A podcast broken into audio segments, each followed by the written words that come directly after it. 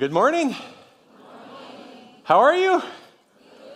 Good. My name is Bill, and I have to tell you that this world is full of problems.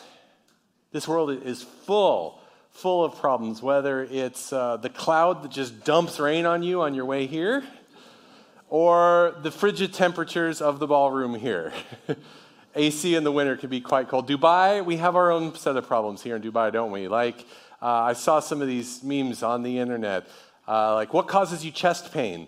It's learning that the Dubai Mall will no, off, no longer offer free parking. That's a Dubai problem, huh? Speaking of Dubai Mall, here's some other ones. Uh, I tried to take the exit, the Dubai Mall parking. I don't think I took the right direction. You ever get lost?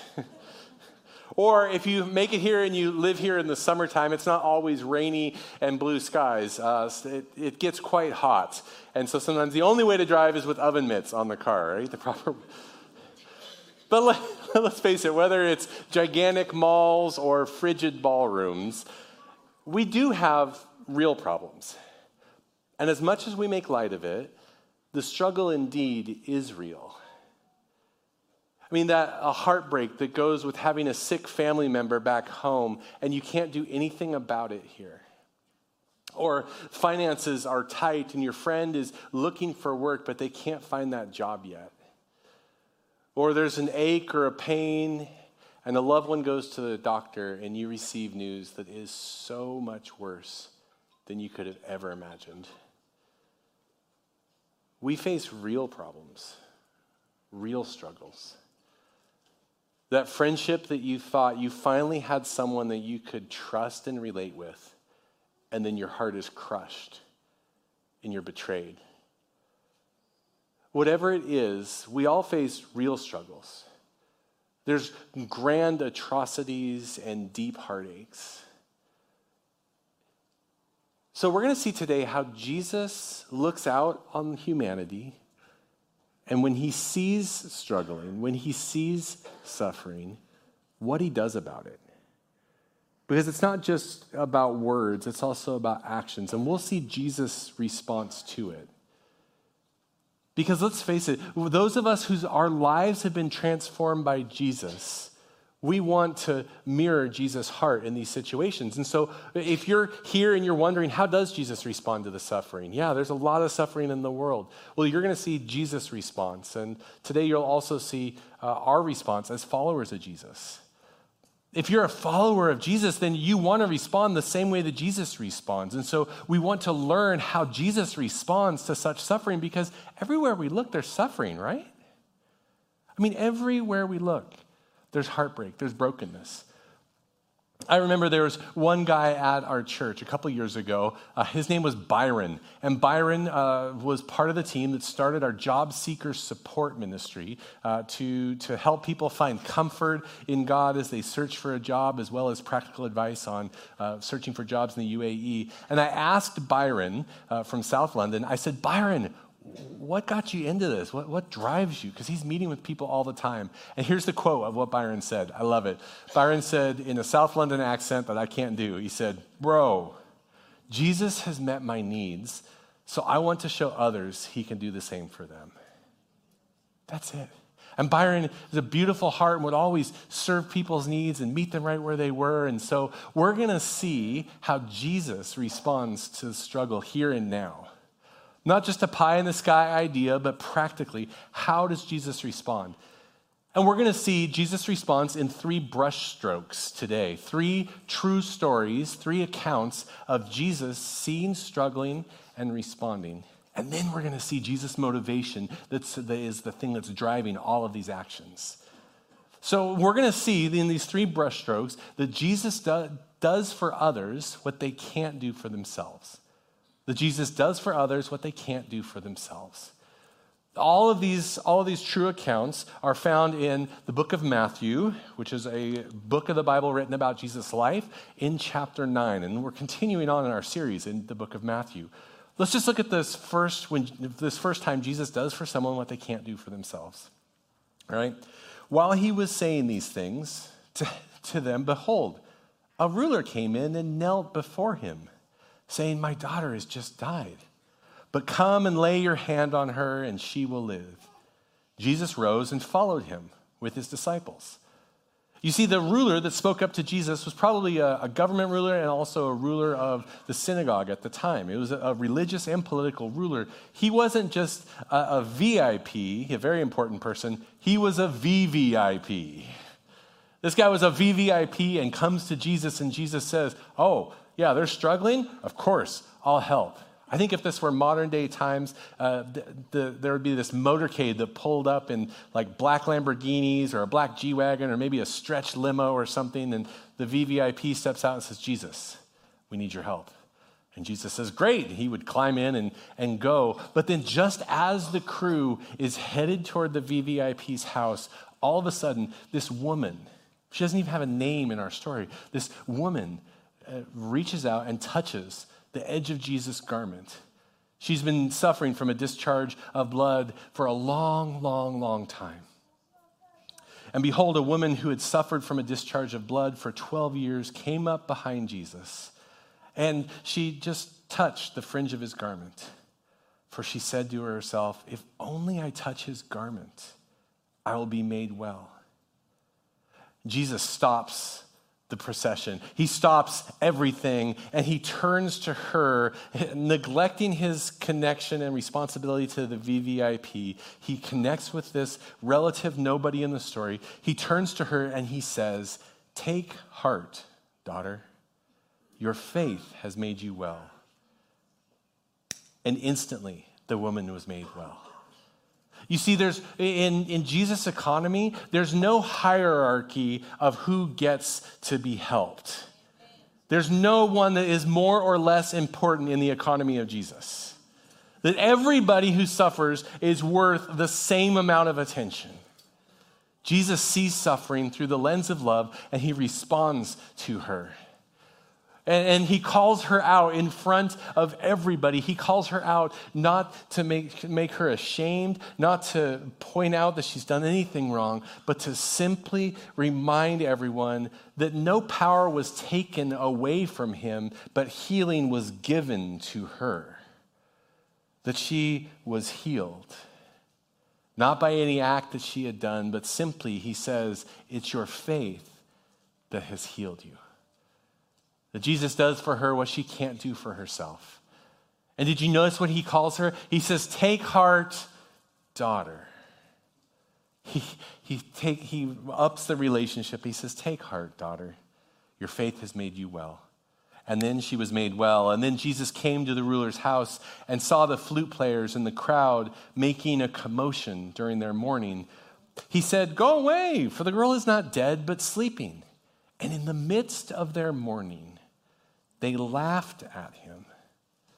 But when the crowd had been put outside, he went in and he took the girl by the hand, and the girl arose. And the report of this went through all of that district. Did you, did you get that? He goes to this girl uh, of the ruler, the VVIP. He takes her by the hand, even though people are laughing at him. And he does for her what she can't do for herself. He takes her by the hand, she's brought back to life, and he walks out with her. And news of this spread everywhere. You see, Jesus is at work here and now in this true account because he sees suffering of the woman, he sees suffering of the girl, and both he brings the dead to life. Both he speaks life into the situation. The, the woman knew that she was helpless. She knew that she was helpless. That's why she just had to touch the edge of his garment. And how much power does the little girl have who's dead to come and walk alive? How much power does she have to do that on her own? Nothing. Nothing.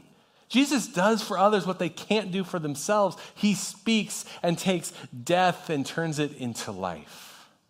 That's the first sketch that we see we see that Jesus moves from dead to life. And that's what he's done for us. The deepest need we have, as important as physical life is, the deepest need we have is for eternal life.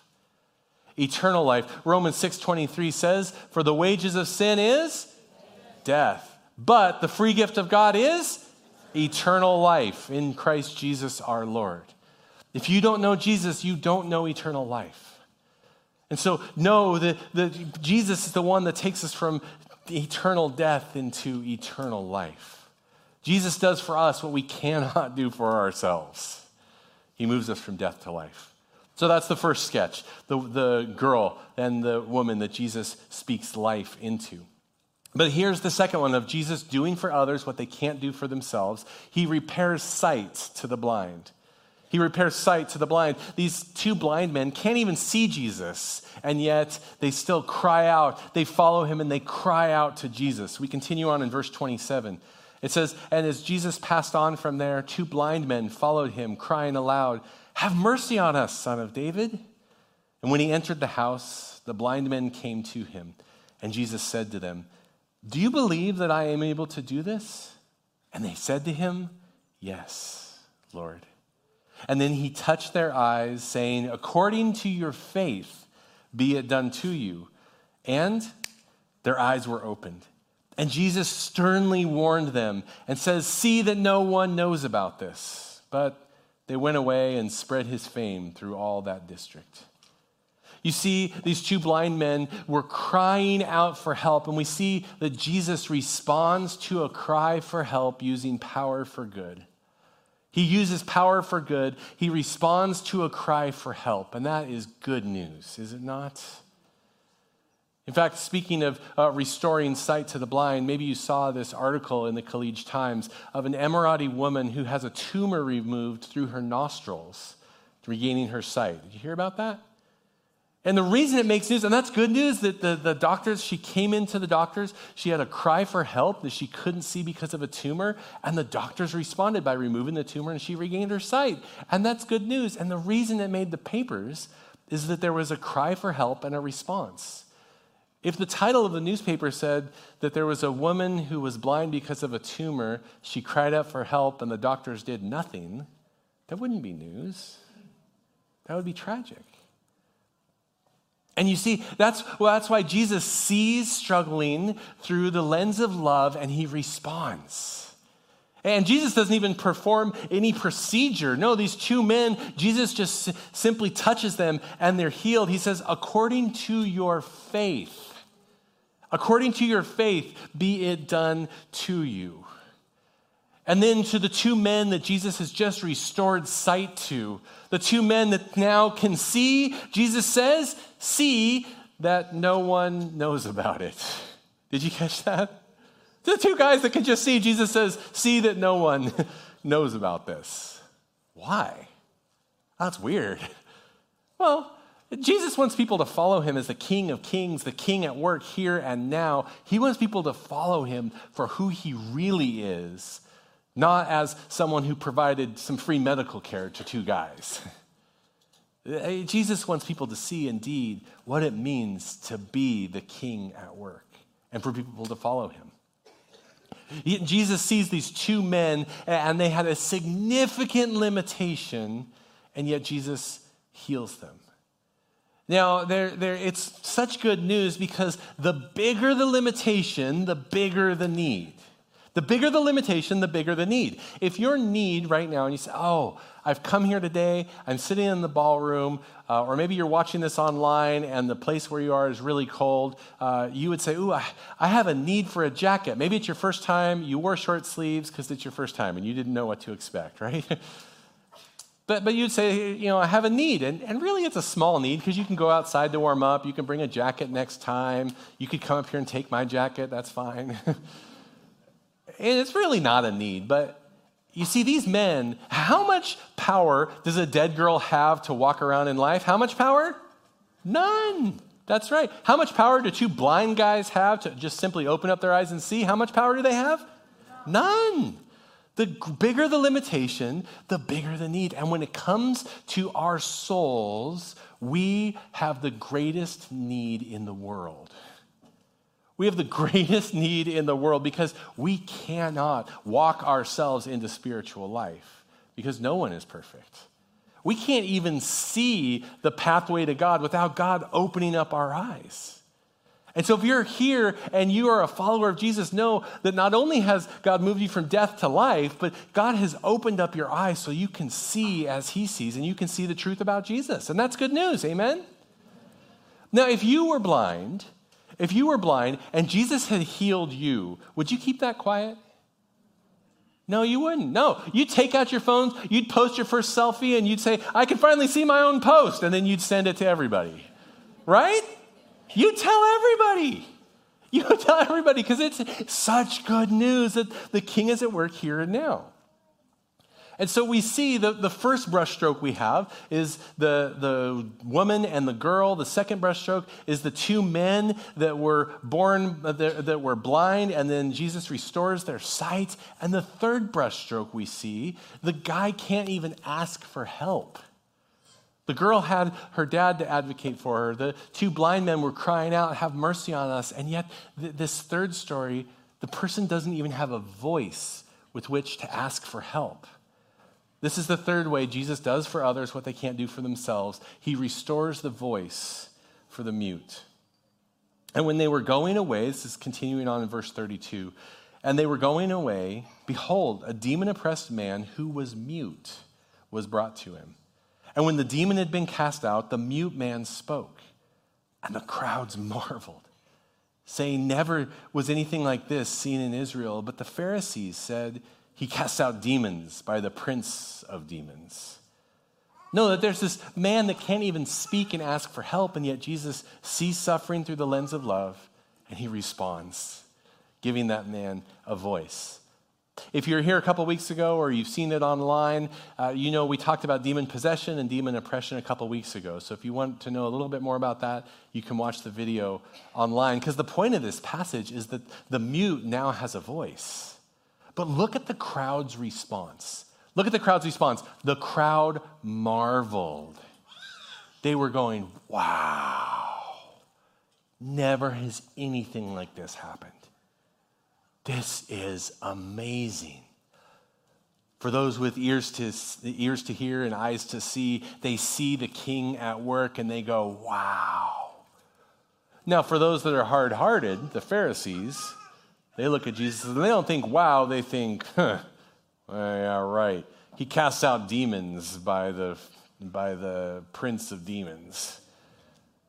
You see, Jesus' work here and now stirs hearts. When Jesus is at work here and now, it stirs hearts. It stirs hearts. Those with eyes to see and ears to hear, those who God has opened up eyes to see the, the truth, that, that they see what Jesus has done, they go, wow. Those that are hard hearted, the overly religious, or those that are proud, look at it and go, nah, can't be. No. Did you see the progression in our three stories, the progression of the crowds? The first is the dead girl in verse 26. And the report of this went through all the district. Okay, great. Uh, then Matthew 9:31 uh, about the blind men says, uh, "But they went away and spread his fame through all the district." Okay. And then Matthew 9:33 is even more after the restoring of the voice to the mute. It says, "Never has anything like this been seen in Israel." And then the hardened hearts say, ah, he cast out demon by the prince of demons. You see, when Jesus is at work here and now, it stirs hearts. And we can't help but respond to the king at work. Because the greater the limitation, the greater the need. And when it comes to finding true comfort in deep suffering, there is no greater healer than Jesus. You know, I heard, I was talking with a friend this week, and he was telling me uh, he just got back from Nepal. And he and, and, a friend went into Nepal and they were visiting different people and uh, they went into this prison. They spoke with the warden of the prison, uh, the, the leader of everyone, the one in charge, and they simply said, What, what are the greatest needs in this prison? And Nepal is a, a very, you think it's cold here in the ballroom sometimes? You think it's cold with AC in the cinemas? It's colder in Nepal, okay? And he said, You know, all of our inmates that are in the prison, they get so cold. They're sick, they're dying, they're just so cold, and there's no way for us to keep them warm. And the, the two men said, Well, can we, can we provide some clothes, some blankets? Can we? And the, the warden says, Sure, I guess if you want to. So they went out and they collected as much as they could. And they said, Hey, let, let's, let's collect blankets, let's collect sweaters, let's collect ways to keep these men warm. And they brought it back to the jail and they gave it to the warden. He distributed it to everybody. And he goes, Wow, Wow, you, have provided for, for, the needs. You've got to, you've got to say something. Why did you do this? You've, you've got to say something. Here, I'm going to call an assembly, and, and can you talk to everybody about this? And they said, Yes, but we're going to talk about Jesus. And the warden said, I don't care. You can talk whatever you want to. And for 45 minutes, they got to share the good news of Jesus. Amen. They saw the struggle through the lens of love and they responded, both in work and in word. And that's what we see. We see Jesus' motivation. Now, God is always uh, motivated for his own glory, and we see a snapshot of that in Jesus' motivation here. Those are the, the three ways that Jesus does for others what they can't do for themselves, and now we get to see his motivation, what's driving him. Because it's not his, the fame throughout all the land. No, it's not that people would talk about him or that people would marvel at him or even that he would cause uh, conflict with the Pharisees. That wasn't even Jesus' motivation. Here's Jesus' motivation, and then we'll see it's followed by an invitation. All right? Jesus' motivation is compassion. It's compassion, suffering alongside someone. It's, it's to see suffering, to see struggle through the lens of love. Jesus' motivation was compassion. Let's look at his response. Jesus went throughout all, or it says, as they were going away, oh, here we uh, sorry, verse 35. And Jesus went throughout all the cities and villages, teaching in their synagogues and proclaiming the gospel of the kingdom and healing every disease. How many diseases? Every. And how many afflictions? Every, every disease, every affliction, when he saw the crowds, he had compassion for them because they were harassed and helpless, like sheep without a shepherd. Jesus looked at, their, looked at the crowds that were harassed and helpless, and he responds in compassion. When you look out and you see struggle, what's your response? What's your response to struggle? Uh, maybe there's some of us that are, have a little bit of a, a robotic heart or uh, a hard heart or a cold heart. I prefer a robotic heart. Maybe you have a robotic heart and you see struggle and you look at it and you go, huh, well, that's too bad. Oh, well, let's move on. Right? Or, or maybe you're a little warmer and you say, oh, I'd love to help. Yes, I'd love to help. Wait, how much does it cost? No, I don't really want to help. No, that's all right. Sorry. Sorry.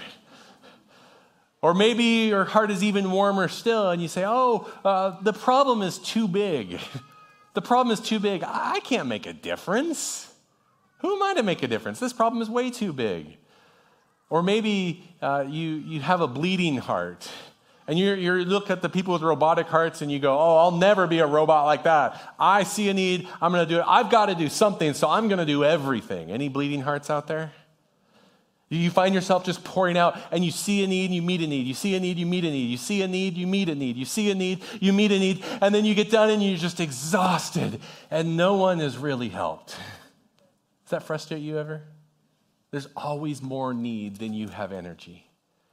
Or maybe you're driven just a little bit deeper in that and you say, they need something, they need me, so I have to help them.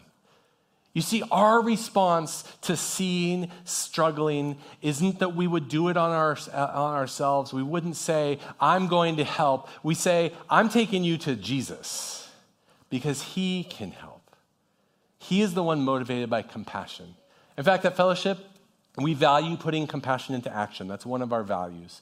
We value putting compassion into the action, eh, compassion into action, and we know the Bible talks about compassion in action all the time. Colossians 3 says, Put on then as God's chosen ones, holy and beloved, compassionate hearts, kindness, humility, meekness, and patience.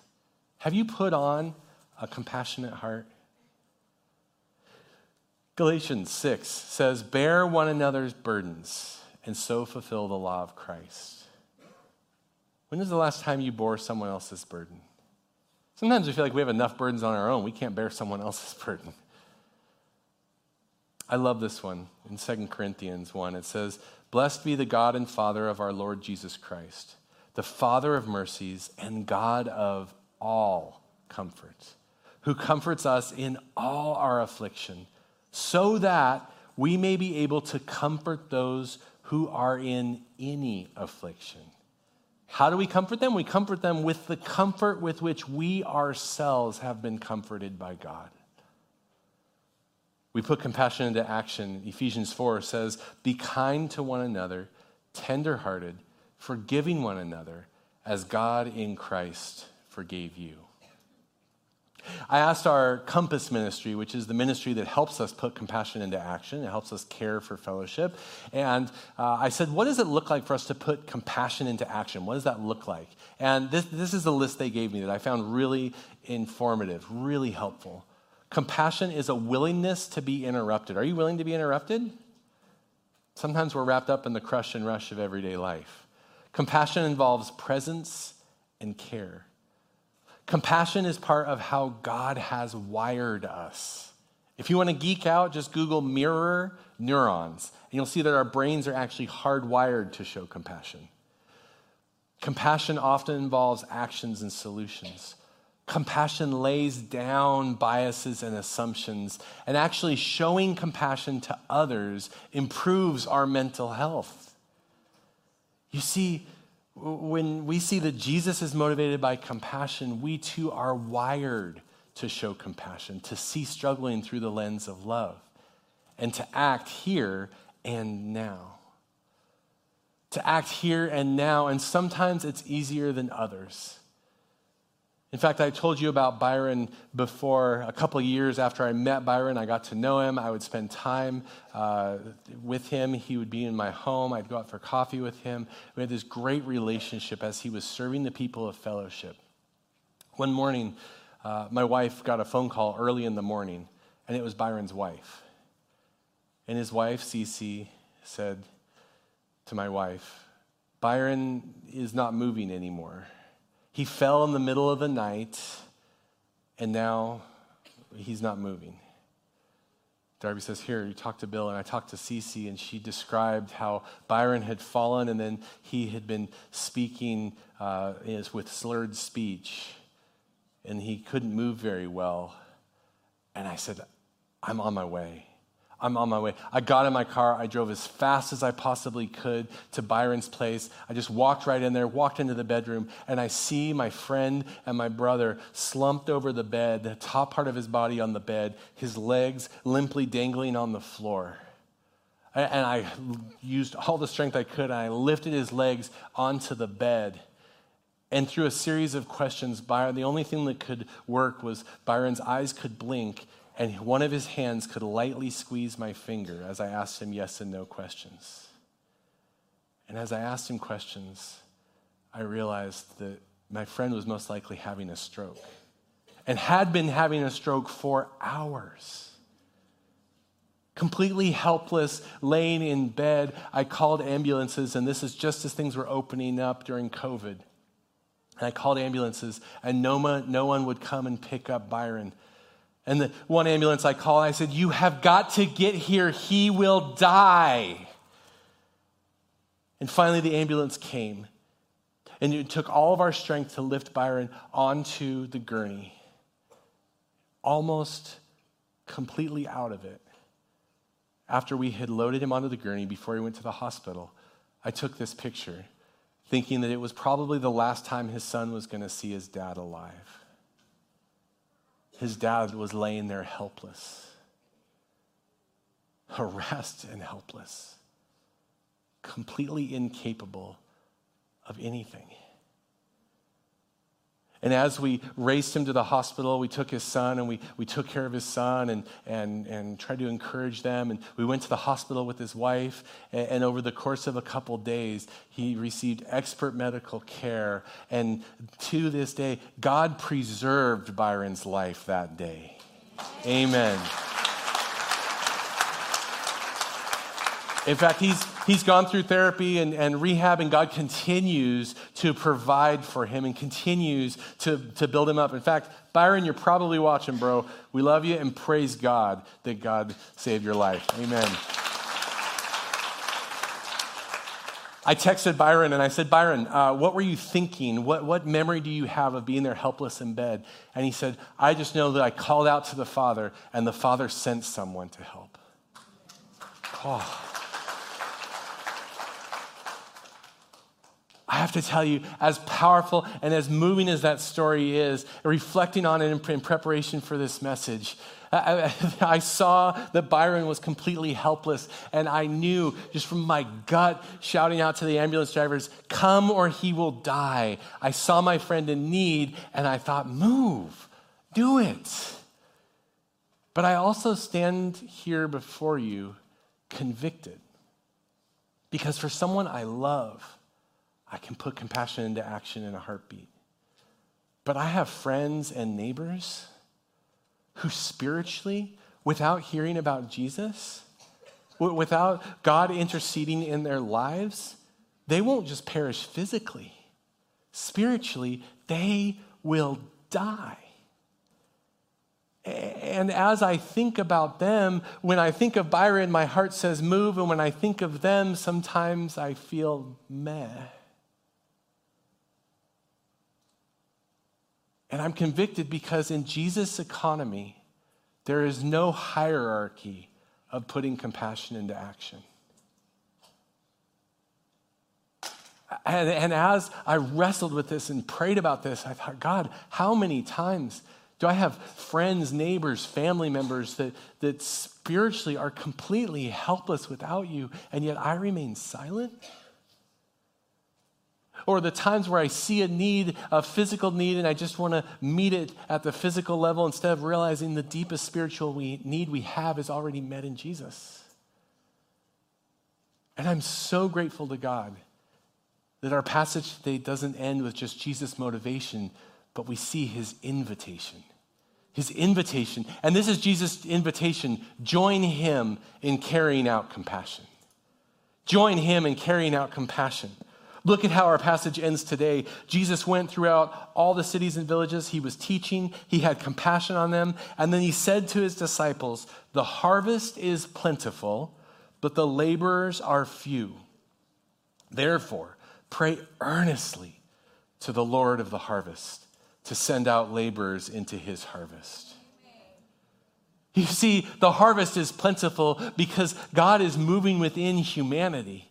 The harvest is plentiful because there is so much struggle, there is so much brokenness, there's so much disease and decay that humanity is longing for the good news of Jesus. And he invites us to carry out compassion with him. The question is will we do that? If we've been transformed by Jesus, if we really have been moved from death to life, if our spiritual eyes have gone from blind to seeing, if we now have a voice with the Father in a right relationship with God Himself because of Jesus, why would we keep silent? That the world is in desperate need. So let's join Jesus as He carries out compassion. And I want to invite you one practical way. I want you to take out your phones and to set your alarm for 1002. If you're a morning person, do it in the morning. If you're an evening person, do it for the evening. Set your alarm for 10:02. The reason it's 10:02 is that uh, a parallel passage to this is Luke 10:2. And the pastors, we have our phones set for 10:02. Pastor Tim, who was up front, encourages us all: set your alarms for 10:02. And when the alarm goes off, all you do is you just pray to the Lord of the harvest. You say, God, send workers out into the harvest. The harvest is plentiful, but the labors are few. So I'm praying to you, the Lord of the harvest. Father, send me. And that's it at 10:02. Imagine, imagine how we could see true compassion meeting deep needs put into action as all of fellowship prayed together at 10:02. In fact, if you haven't set your alarm, set your alarm now. Because at our last service, I got done with the message and I got done praying at 10:01. And as I walked on that corner there at 10:02, as the music started to swell a little bit, all of a sudden this beautiful divine distraction entered the room with all these phones going, and I was like, yes. Yes, we need to be shaken out of our apathetic crush and rush of everyday life to see struggle through the lens of Jesus' love, here and now. You see, Jesus looks out uh, on the brokenness of humanity and he responds. And as we pour our lives into the lives of other people, we will realize very quickly that although we can meet a little need, that the, the deepest need that people have, we cannot meet, but Jesus can. As Jesus looks out on the battered and broken humanity, he responds as a king at work here and now. That, that Jesus takes humanity from spiritual death to eternal life. That our king at work cures the incurable our King at work redeems the irredeemable. And our King at work repairs what seems irreparable, and he invites us to join him in carrying out compassion. I look forward to what God will do as we join Jesus as he carries out compassion. Amen? Let's pray. Father, we do pray, uh, reminded that the harvest is plentiful Father, I, I thank you for the conviction of your Holy Spirit in your word. That as quick as I was to show compassion to Byron, that I'm kind of stingy sometimes. That sometimes I'm afraid or I'm just wrapped up in myself. Every day when that alarm goes off, Father, I pray you'd help me, that you'd help all of fellowship that we could see suffering through the lens of Jesus' love, that you would stir us, you would give us courage to share what you have done in our lives. You have brought us from death to life. You've opened up our eyes. You've given us a voice to speak and to sing. Help us to use that well for your glory. Not that people would know us Help us to get out of the way so that people can simply see you. We thank you. We thank you for how Jesus has radically transformed us. And we thank you for the invitation to join him as he carries out compassion. And we pray all these things in his mighty name. Amen. Amen. Let's sing.